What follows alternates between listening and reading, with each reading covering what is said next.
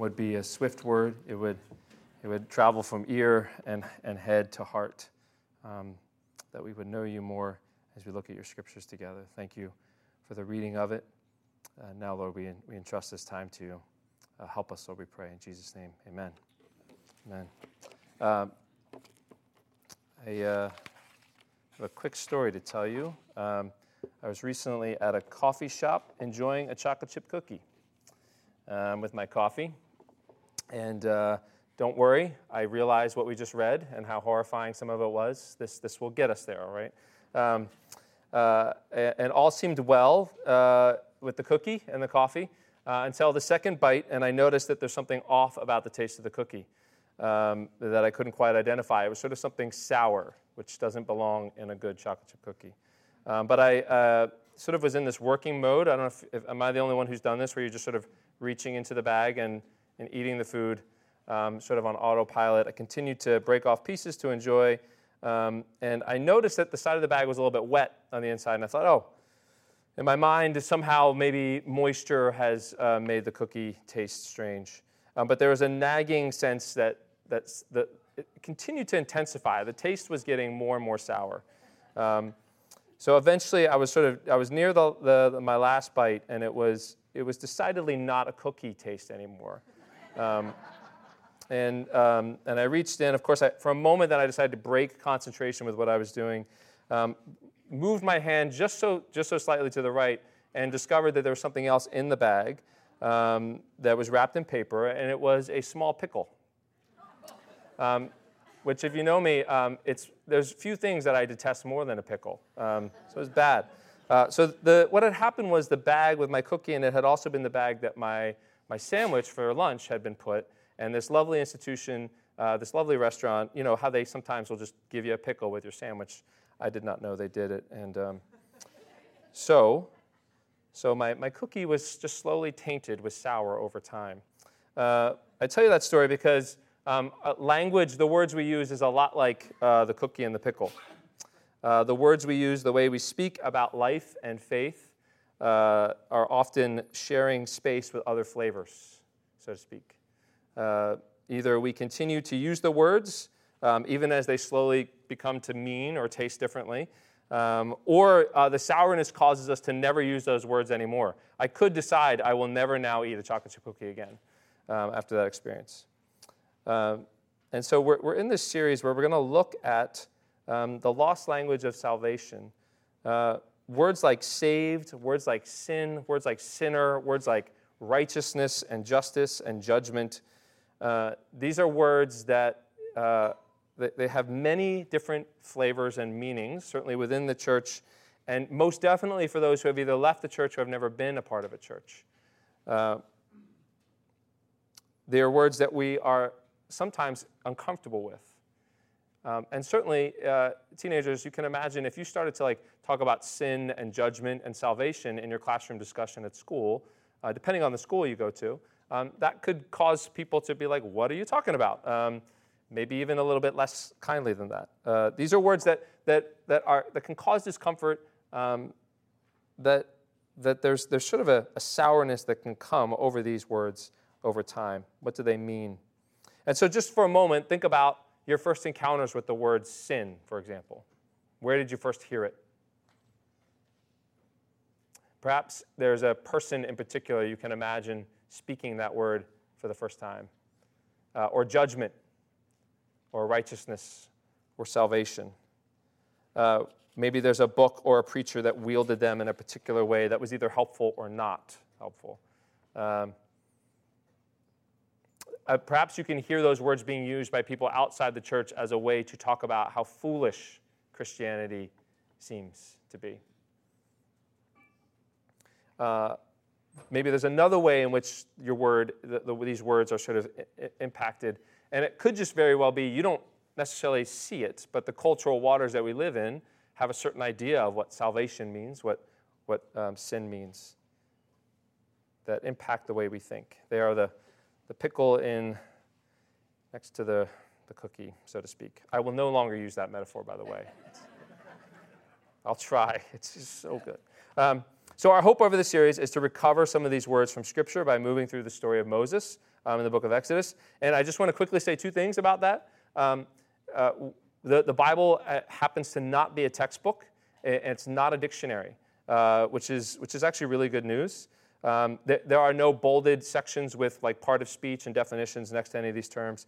God, God's word in all its diversity, in all its writings, in all its genre, um, it together, finding its conclusion in Christ, uh, gives meaning and shape to these words. Uh, and, and so we're going to go to the scripture to help us find um, and reclaim and, and rediscover what some of these words mean. Um, but, but the other thing I want to say about that very carefully is that also that doesn't mean that what we're going to do is to try to find and extract some purely objective, um, all time truth that we can sort of take blinders off of all we know about life and experience and, and sort of discern this, this, this pure definition from the Bible. Uh, that's not the way the Bible works. The Bible actually speaks to us presently, um, and it speaks into your life. And so there's no way to try to, you can't take yourself out of your own body and experience. So we go to the scriptures with our experience, with our lives, and by God's grace, through His Holy Spirit, He will reveal Himself to us in these words as we think about them. Uh, language is important, brothers and sisters, because uh, the language of Scripture it gives us the truth of who God is. It tells us who we are. It tells us how Jesus saves us um, at all times um, and in this time and place. So that's what we're up to. Uh, we're going to go through Exodus over the rest of the fall that will lead us beautifully into Advent. Uh, so, so Exodus, we begin with Exodus today. Um, and as, as, as Susan read, Exodus begins notably where? It begins in slavery. And if you flip all the way to the back, uh, where does Exodus end in the final chapter? It ends at the tabernacle. Exodus begins, um, many of the commentators, this is like the, the line, if you read a commentary on Exodus. Exodus, in some form or another, begins in slavery and ends in worship in God's presence. So, how does it happen? How does God bring about his people out of slavery to worship? Um, and the answer to that is God is the one who saves, God's the one who leads out. Exodus. Uh, and so we're going to begin by looking at that today. And, and here's, here's the so series, right? Now we're, we're to today, right? Just follow with me. Um, God's salvation gives us courage for life. That's where we are today. God's salvation, that saving power from, from salvation, from slavery to worship, God's salvation gives us courage for life. Uh, so, what is salvation? That's where we are. What is salvation according to this passage? Where, how do we see it? Um, well, uh, Genesis ends with, as I said, uh, I'm sorry, Genesis uh, ends with the people of Israel um, and Egypt being spared from famine. If you remember the story of Joseph, right? Uh, God spares um, Joseph and his family, uh, and, then, and then through Joseph, all of Egypt from famine. and and Joseph's life at the end, uh, it comes to an end. He's buried. Um, and then from the end of Genesis to what Susan read this morning, f- about 400 years have passed. 400 years. 400 years. Um, 400 years have passed. Uh, and the story then picks up in verse 8. So 400 years of life together. Joseph's family and his descendants with the people of Egypt. And then in verse 8, what happens? Uh, people mess up what God, what God does. This is a theme of life. Uh, verse 8 tells us that a new king to whom G- Joseph meant nothing came to power in Egypt. So 400 years, and now a king who's got a different idea. Uh, and we see who this Pharaoh is this right away. What does Pharaoh do?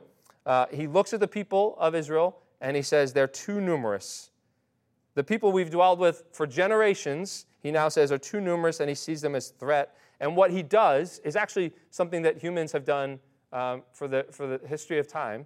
Uh, they, he, he uses his seat of, seat of authority to justify racist hate and oppression uh, against these foreigners who he shares his land with. Uh, and he decides that he's going to deal shrewdly with them. Now, it's, it, it's, he's wielding his authority because um, what we know is it's actually really unlikely that the Hebrew, uh, the Israelites outnumbered the Egyptians. Uh, he's actually he's making up a story to justify oppression. Uh, because just th- think about what happened, right? Joseph and his family, small group, Egyptian nation absorbs that. It's really unlikely that they're actually are, they actually are outnumbered by them. but he's dealing shrewdly with them by, by just so that he can justify his acts of corruption. Uh, and Pharaoh decides on a program of oppression to brutally oppress the people of Israel in every way. Uh, and he finds that the more he does it, the more that they're fruitful, the more that they multiply. Uh, he orders the murder. So, just going, what, what is Pharaoh up to? He orders the murder of every Hebrew boy at the hands of the midwives. Um, and when that fails, notice that the second command, he, he doesn't just go through the midwives. He then says, uh, in verse 22, he, he says, Then Pharaoh gave the order to all his people every Hebrew boy that is, boy that is born must be thrown in the Nile. So Pharaoh intensifies his, his oppression by enlisting all of his people. If you find a Hebrew boy, cast him in the Nile. Uh, and Robert Alter, the um, famous uh, Old Testament scholar, he, he writes that uh, the death of the boys, he, the effect of this is that it will eradicate the people, slowly but surely, and the, the other aim of that is then the life of women are, are then are, are left for exploitation and assimilation to the empire. So, in the midst of this horror, the, the Pharaoh subjugates the people of Israel to slave labor as well. Um, so, there's the, the, the, genocide, and then there's the slave labor. And the, the text, like in the, the original text, there's, some, there's just this emphasis on helping us see how brutal the work and the labor is. There's, there's a mental psychological, physical oppression that, that actually makes their lives bitter, right? The text says bitter, which I didn't realize this is, is the reason for the bitter herbs in the Passover meal, uh, to remember the bitterness of that oppression. Um, the word ruthless in verse 14 is actually rooted in something more like a crushing, uh, a, a crushing break into pieces to pulverize. It's pulverizing labor, is what they're after. Uh, and and, um, and the word work, you, you notice in the English translation, it's translated into various words just to help us, but it's all the same word, right? Work, work, work, work. Again, five times, I think, in that passage, um, it's translated. Now, what's interesting about that word and why I'm focusing on it and why I think it's important is because that same word that's translated for work in that passage, in verses, particularly, I think, verse 12, 13, 14, um, is it can also be translated in another context simply to serve. So, the way you might serve your family tonight at dinner, um, or the way uh, you might, uh, somebody at a grocery store might help you. It's just sort of a generic, neutral serve. It can be translated that, as that as well. Um, it also has another way of being translated. Uh, what does uh, Moses famously tell Pharaoh? Let my people go, right? We've all heard that. Um, but what's the other part of that? What does he also say after that? So that they may worship, so that they may serve, so that they may worship me. Uh, in Exodus 4, uh, this is God is telling Moses what to say to Pharaoh. He says, This is what the Lord says Israel is my firstborn son, and I told you, let my son go so that he may worship me. Same word. Work, brutal work, neutral serve, and worship. The word for worship, it shares the same root. And so here's what happens when God is the object of that word, when God is the object, it means to worship. So, so, in other words, there's a spiritual element to the oppression of the Israelites. It's not just that the work they're doing and being made to do is morally wrong, it's, there, there's, a, there's a spiritual enslavement that's happening. When, when Pharaoh when work is under Pharaoh, it's enslavement, but when it's offered to God, the word is worship.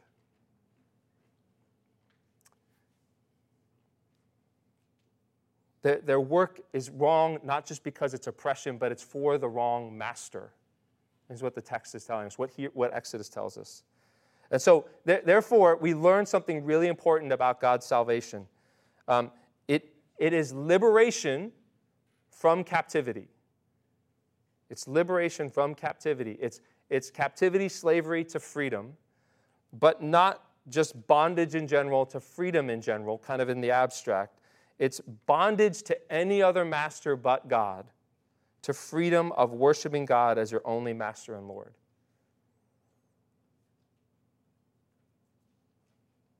A life in which all my labor is bitter labor becomes a life of worship. So, salvation, brothers and sisters, means liberation to be free in the worship of God. And so, so right away, just think about how this hits us now. Right away, um, how freedom of God's salvation uh, it runs against your probably your default, all of our default definitions of what freedom is. Uh, freedom for most of us, if we're honest, is simply has to do with the ability to do whatever you want.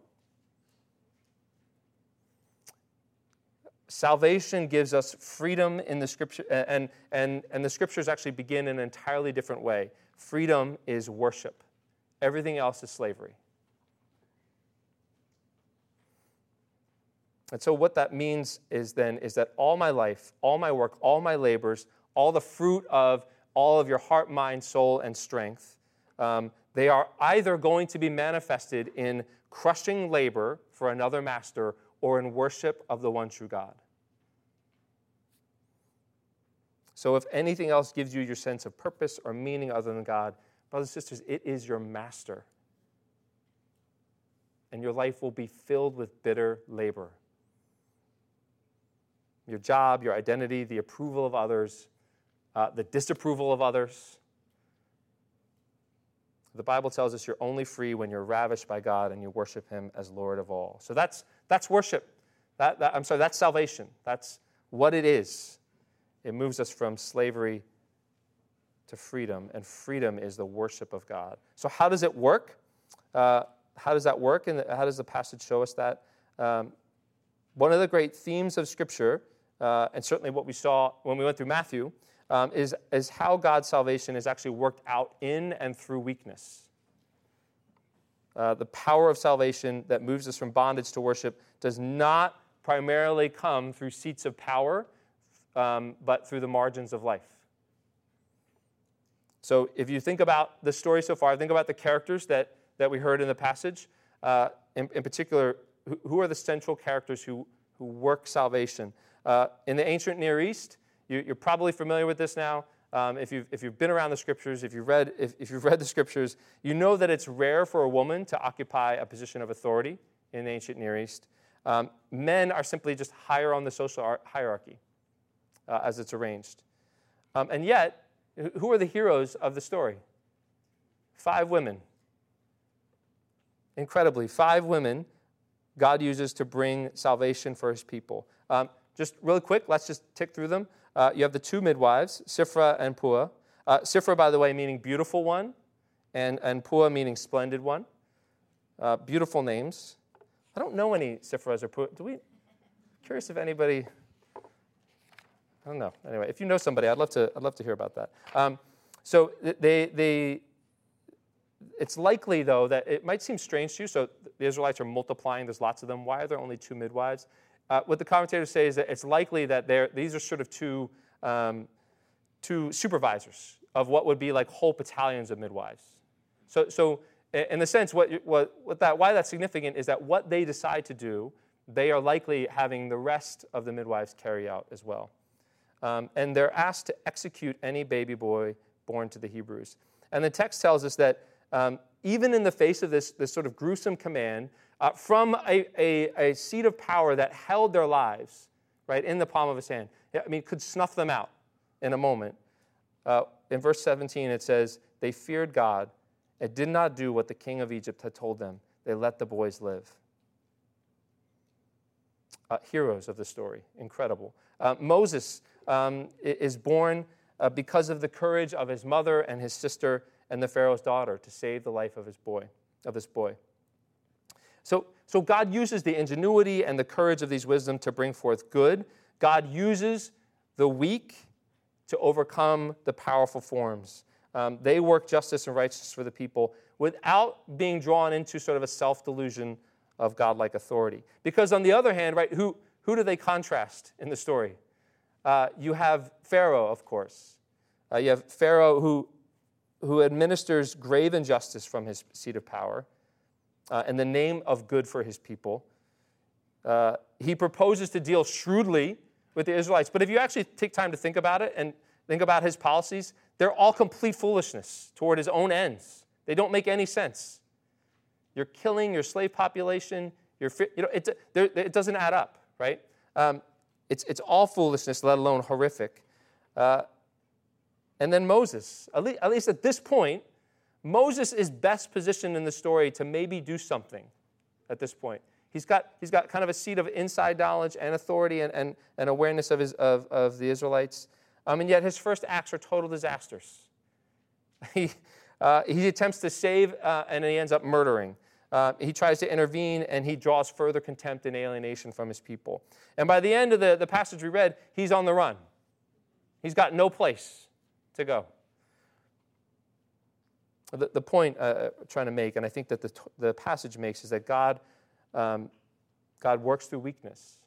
He works through those on the margins. Not only that, that's where he brings blessing. So again, just follow with me. The midwives, they move from having to participate in genocide to being uh, an instruments of Pharaoh to being blessed by God and each given their own family.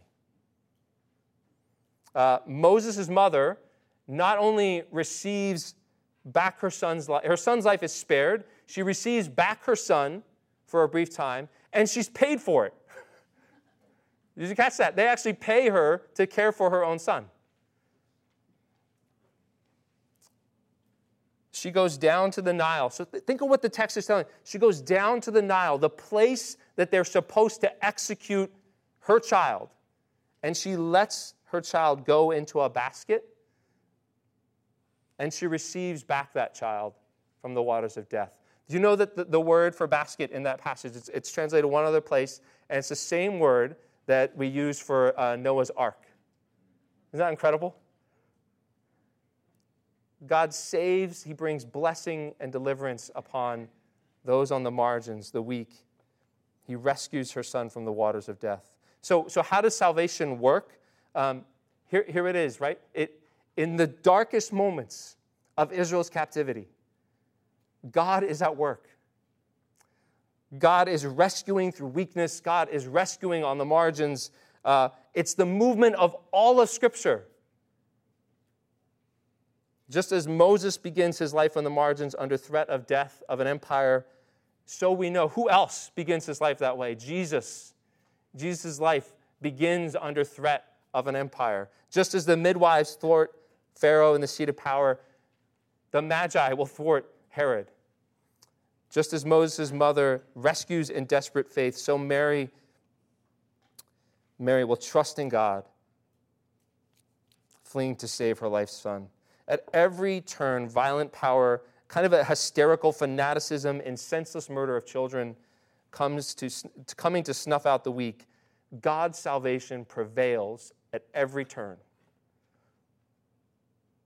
And that, that's, that's where, let's, let's just arrive at the cross, right? That in a single day, that's where it all comes to a point. Uh, Christopher Wright writes On the cross, Jesus Christ demonstrated the indestructible determination of God's saving love to meet the implacable madness of human and satanic hatred and lethal violence against the innocent.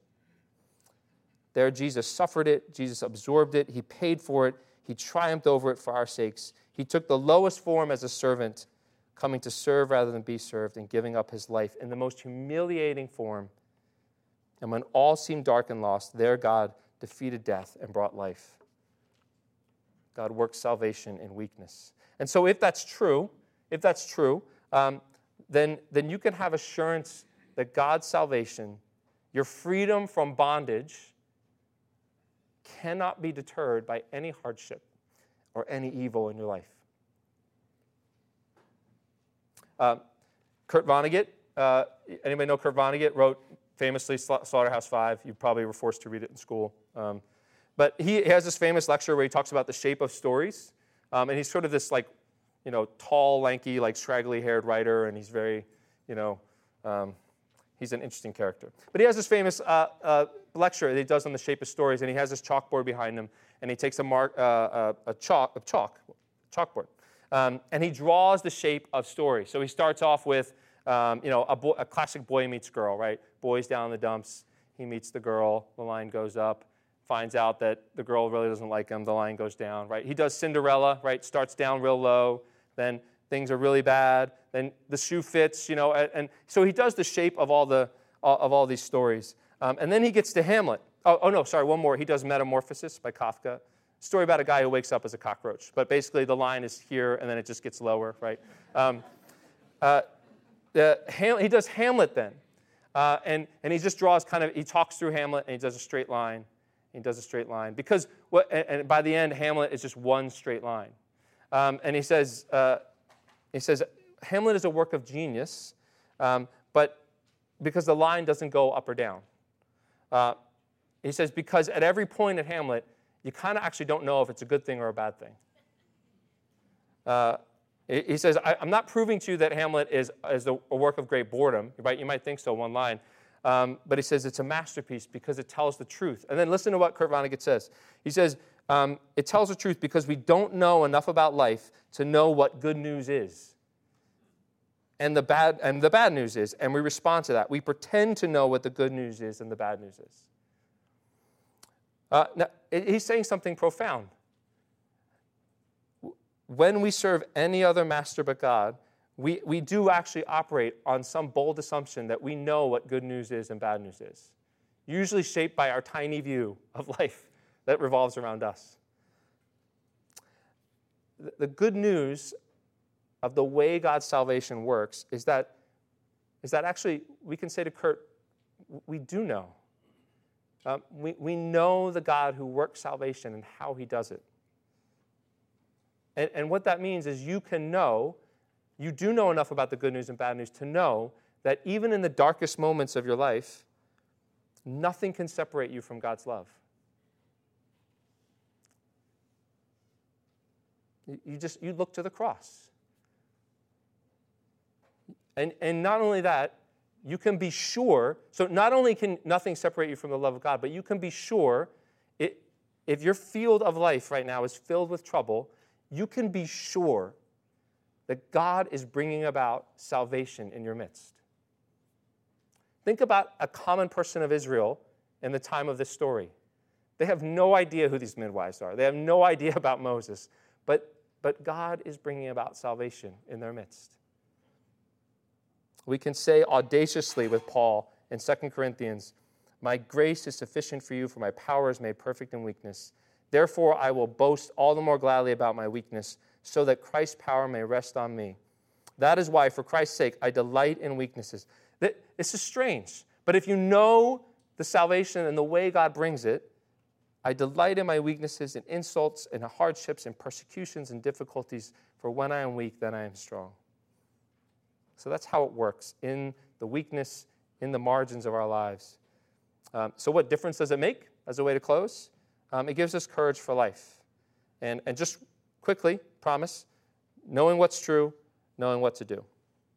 Uh, if God's salvation truly sets us free, then the way He sets us free is not limited by my trials and weakness, but actually in and through them. Um, the salvation has, has a movement to it, right? A motion to it. it gives us courage. Um, so know what's true. Uh, the midwives, uh, uh just, just go back, verse 17, they have this fundamental choice to kill or be killed. You either kill that baby or you're going to be killed by me. Uh, and, and what do they do? Do you guys notice that they tell, they tell what seems to be a lie? You see, it's kind of silly. Uh, they say, we can't actually kill them because the births happen so quickly we can't get there in time. Now, a lot of people get hung up about this question did they sin or not in lying? Um, I would just submit to you that that might be the wrong question to ask. Um, not because we're not concerned with sin, but because that's actually not what's going on here. Um, what's going on here um, is it, remember back the, the delusion of Pharaoh to say that they're too numerous for us, we must subjugate them. What, every oppressor tells a lie to justify their acts. It's the only way to be an oppressor. You have to spin a lie. And too numerous. We have to enslave them. They might rise up against us. What the midwives are doing is they're actually entering in and unmasking the absurdity of Pharaoh's lies. Uh, the women are so vigorous we can't get there in time. It's silly. They're, they're so numerous, they're going to overcome us, right? Think about the way sometimes our rhetoric about like immigrants, right? All, they're all rapists and murderers. And then you can sort of, a way to unmask that is to say, yeah, they're, they're going to fly around our neighborhoods at night right, and attack us. See, that's what they're doing. They're entering into the absurdity of the lie about who the Israelites are. And they're unmasking it by saying, yeah, they're so wicked and so crazy and so unlike us, their births happen so quickly. We can't even get there in time. They're pointing to Pharaoh's lie. And this is actually, there's actually a decent amount of scholarship on this. This is a huge part of African American folklore. They confronted the lie of slavery by telling stories and, and singing songs that unmasked the lie of their oppression. Um, this, is not, this is what oppressed people have done um, in every instance. They, they unmask the lie by confronting it, by entering into it and showing how ridiculous it is. Now, what's the point of me sort of pointing all that out to you? It's interesting. It kind of shows you how brave and cool these midwives are in some ways. Um, but, but the point is, they, they confront the lie that keeps them captive. Um, the lie that, that we also then need to face. And this is what you need to know is that, is that we can actually bring about our salvation by ourselves. Um, we can save ourselves. Uh, turn, salvation, here's, here's what it means for you today it means I turn from the lie that holds me captive that I can save myself. And I turn to the God who saves. Uh, your faith does not save you. Uh, your sin is an active participation in your own bondage. Um, it's by grace, it's by God's grace that you are saved. So there's, there's a lie for you to turn from that holds you in oppression, that you can save yourself, and you can't. It's only by God's grace that you're saved, not by works. It's a gift of God, Paul tells us. So then, what to do?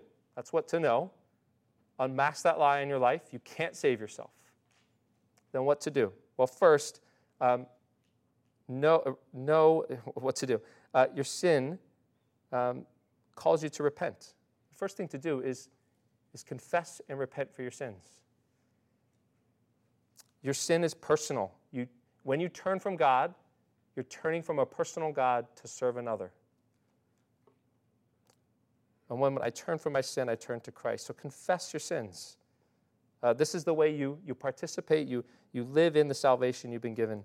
Um, and, and notably, because remember how salvation works? Christ meets you at your weakest points. Christ, where you confess your sin, there Christ meets you. That's how he works. He's not, he's not waiting for you to tell him how great you are. He wants to meet you in your sin because only he can deal with it. Um, so that's, that's, that's the first thing to do. Um, and then the second thing, by way of closing. Um, when you turn to God, you choose then to, to turn to his salvation, to receive it, means that you then live for him. Uh, you, at that fundamental choice, what are, what are the midwives? Why did they make the decision? Because they feared God. They lived in such a way that reflected who they served, who their master was. And so, just, just for a moment, think about the realities of the situation that they're facing um, in Egypt. Uh, there's, there's deliberately inflamed xenophobia. There's the fear of being, uh, uh, of being used as a tool of political persuasion and then brutal repression. Um, there's, there's abuse of basic human rights. Uh, and so I raise that and remind that to, to remind you that the story of Exodus is not just about a spiritual reality only. Um, it's also reflects the way that humans sin against each other. Uh, the spiritual reality of Exodus and the physical reality are not neatly separated. And so we have courage then. We need the courage to face not only the spiritual truth about us, but also the physical manifestation of sin in the world. Uh, this is why God calls his people in, in, in, later in Exodus to not oppress the foreigner because you yourselves know how it feels to be foreigners because you were foreigners in Egypt. So, so what am I trying to say? What I'm trying to say is that when you receive God's salvation, what the story of Exodus shows us is that um, you then turn and have a particular heart for people who are weak, for people who are oppressed, for people who have nothing. That's a mark of God's people. Uh, if, it's, if, if our salvation is only spiritual, then we can conceive of a salvation that permits me to ignore the poor and oppressed, Or if I'm poor and oppressed, to only spiritualize my condition. If it's only political and economic and social, then we can conceive of a salvation that has nothing to do with our lives before the living God. Or if I'm poor and oppressed, to have no hope outside of my condition. Do you see what I'm saying? If, if we know that God works in the margins and the weaknesses of life, then we become a kind of people who have courage to face those who are weak, to care for those who are, who are oppressed, to care for the minority, to care for the foreigner. We become the, pe- the kind of people who have a heart and a mind to care for those who are in need. So, so life with Christ, let me try to sum that all up in one sentence, right? Life with Christ means both. Is it social justice or is it personal salvation? Yes. I heard somebody say it. Yes. Right? It's not an either or. Exodus leads us to seek justice and it leads us to be formed like Christ. And they're the same thing. It, I should say, they, they move at the same time in us. Uh, I invite the worship team to come forward. Um, and this requires courage, of course, brothers and sisters. It requires courage to face these things. Um, so, as we just end by turning you back, look to Jesus this week. Um, and as we go through this, this series, uh, ask yourself where in my life am I subtly given, subtly, given over to work rather than to worship? Where in my life am I passive in the face of those who are weak? Where in my life can I live courageously for the weak and oppressed, both physically and spiritually? God's salvation, brothers and sisters, delivers us from bondage to sin and self the freedom of worshiping the one true God. And that gives us courage to face anything that is in your life today. Let's, let's stand together and worship this God.